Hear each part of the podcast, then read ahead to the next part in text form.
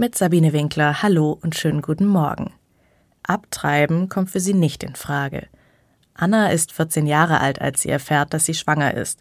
Es ist ein Schock für sie, denn sie geht noch zur Schule, aber sie will das Kind. Ich habe sie in einem Kinderfamilienzentrum kennengelernt. Dort hat sie mir erzählt, dass sie es anfangs nicht wahrhaben wollte. Sie ist doch erst 14 Jahre, hat keinen Abschluss und verheiratet ist sie ja auch nicht. Angst hat sie gehabt. Was sollen ihre Freunde und ihre Familie von ihr denken? Deswegen hat sie sich nicht getraut, mit irgendjemandem darüber zu reden. Die Schwangerschaft hat sie verdrängt, solange sie konnte. So lange, bis sich der Bauch nicht mehr verstecken ließ. Dann musste sie reden. Es hat Anna sehr viel Kraft gekostet, auf ihre Eltern zuzugehen. Aber es hat sie auch erleichtert. Endlich alles loswerden.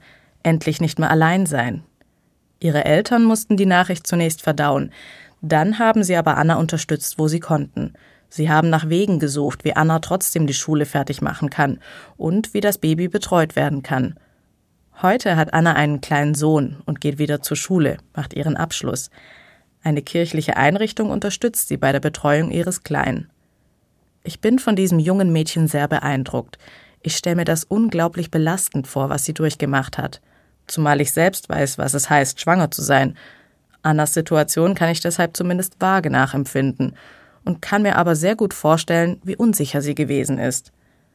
Dabei werden gerade dieser ungeplante Rahmen und die Unsicherheit schon bei einer anderen Schwangeren in der Bibel erwähnt, bei Maria. Auch sie ist, wie Anna, unverheiratet. Und als sie erfährt, dass sie schwanger ist, hat auch sie ziemliche Angst. Mit wem soll sie darüber reden? Sie braucht jemanden, der ihr sagt, fürchte dich nicht. In der Bibel wird es ein Engel sein, der das tut. Und das sind für mich gleich mehrere wunderbare christliche Botschaften. Zum einen, dass es nicht den perfekten Zeitpunkt für eine Familienplanung gibt, sondern es ist immer Zeit dafür. Wenn man sich für das Leben entscheidet, lässt sich auch ein Weg finden, wie das drumherum gestaltet werden kann.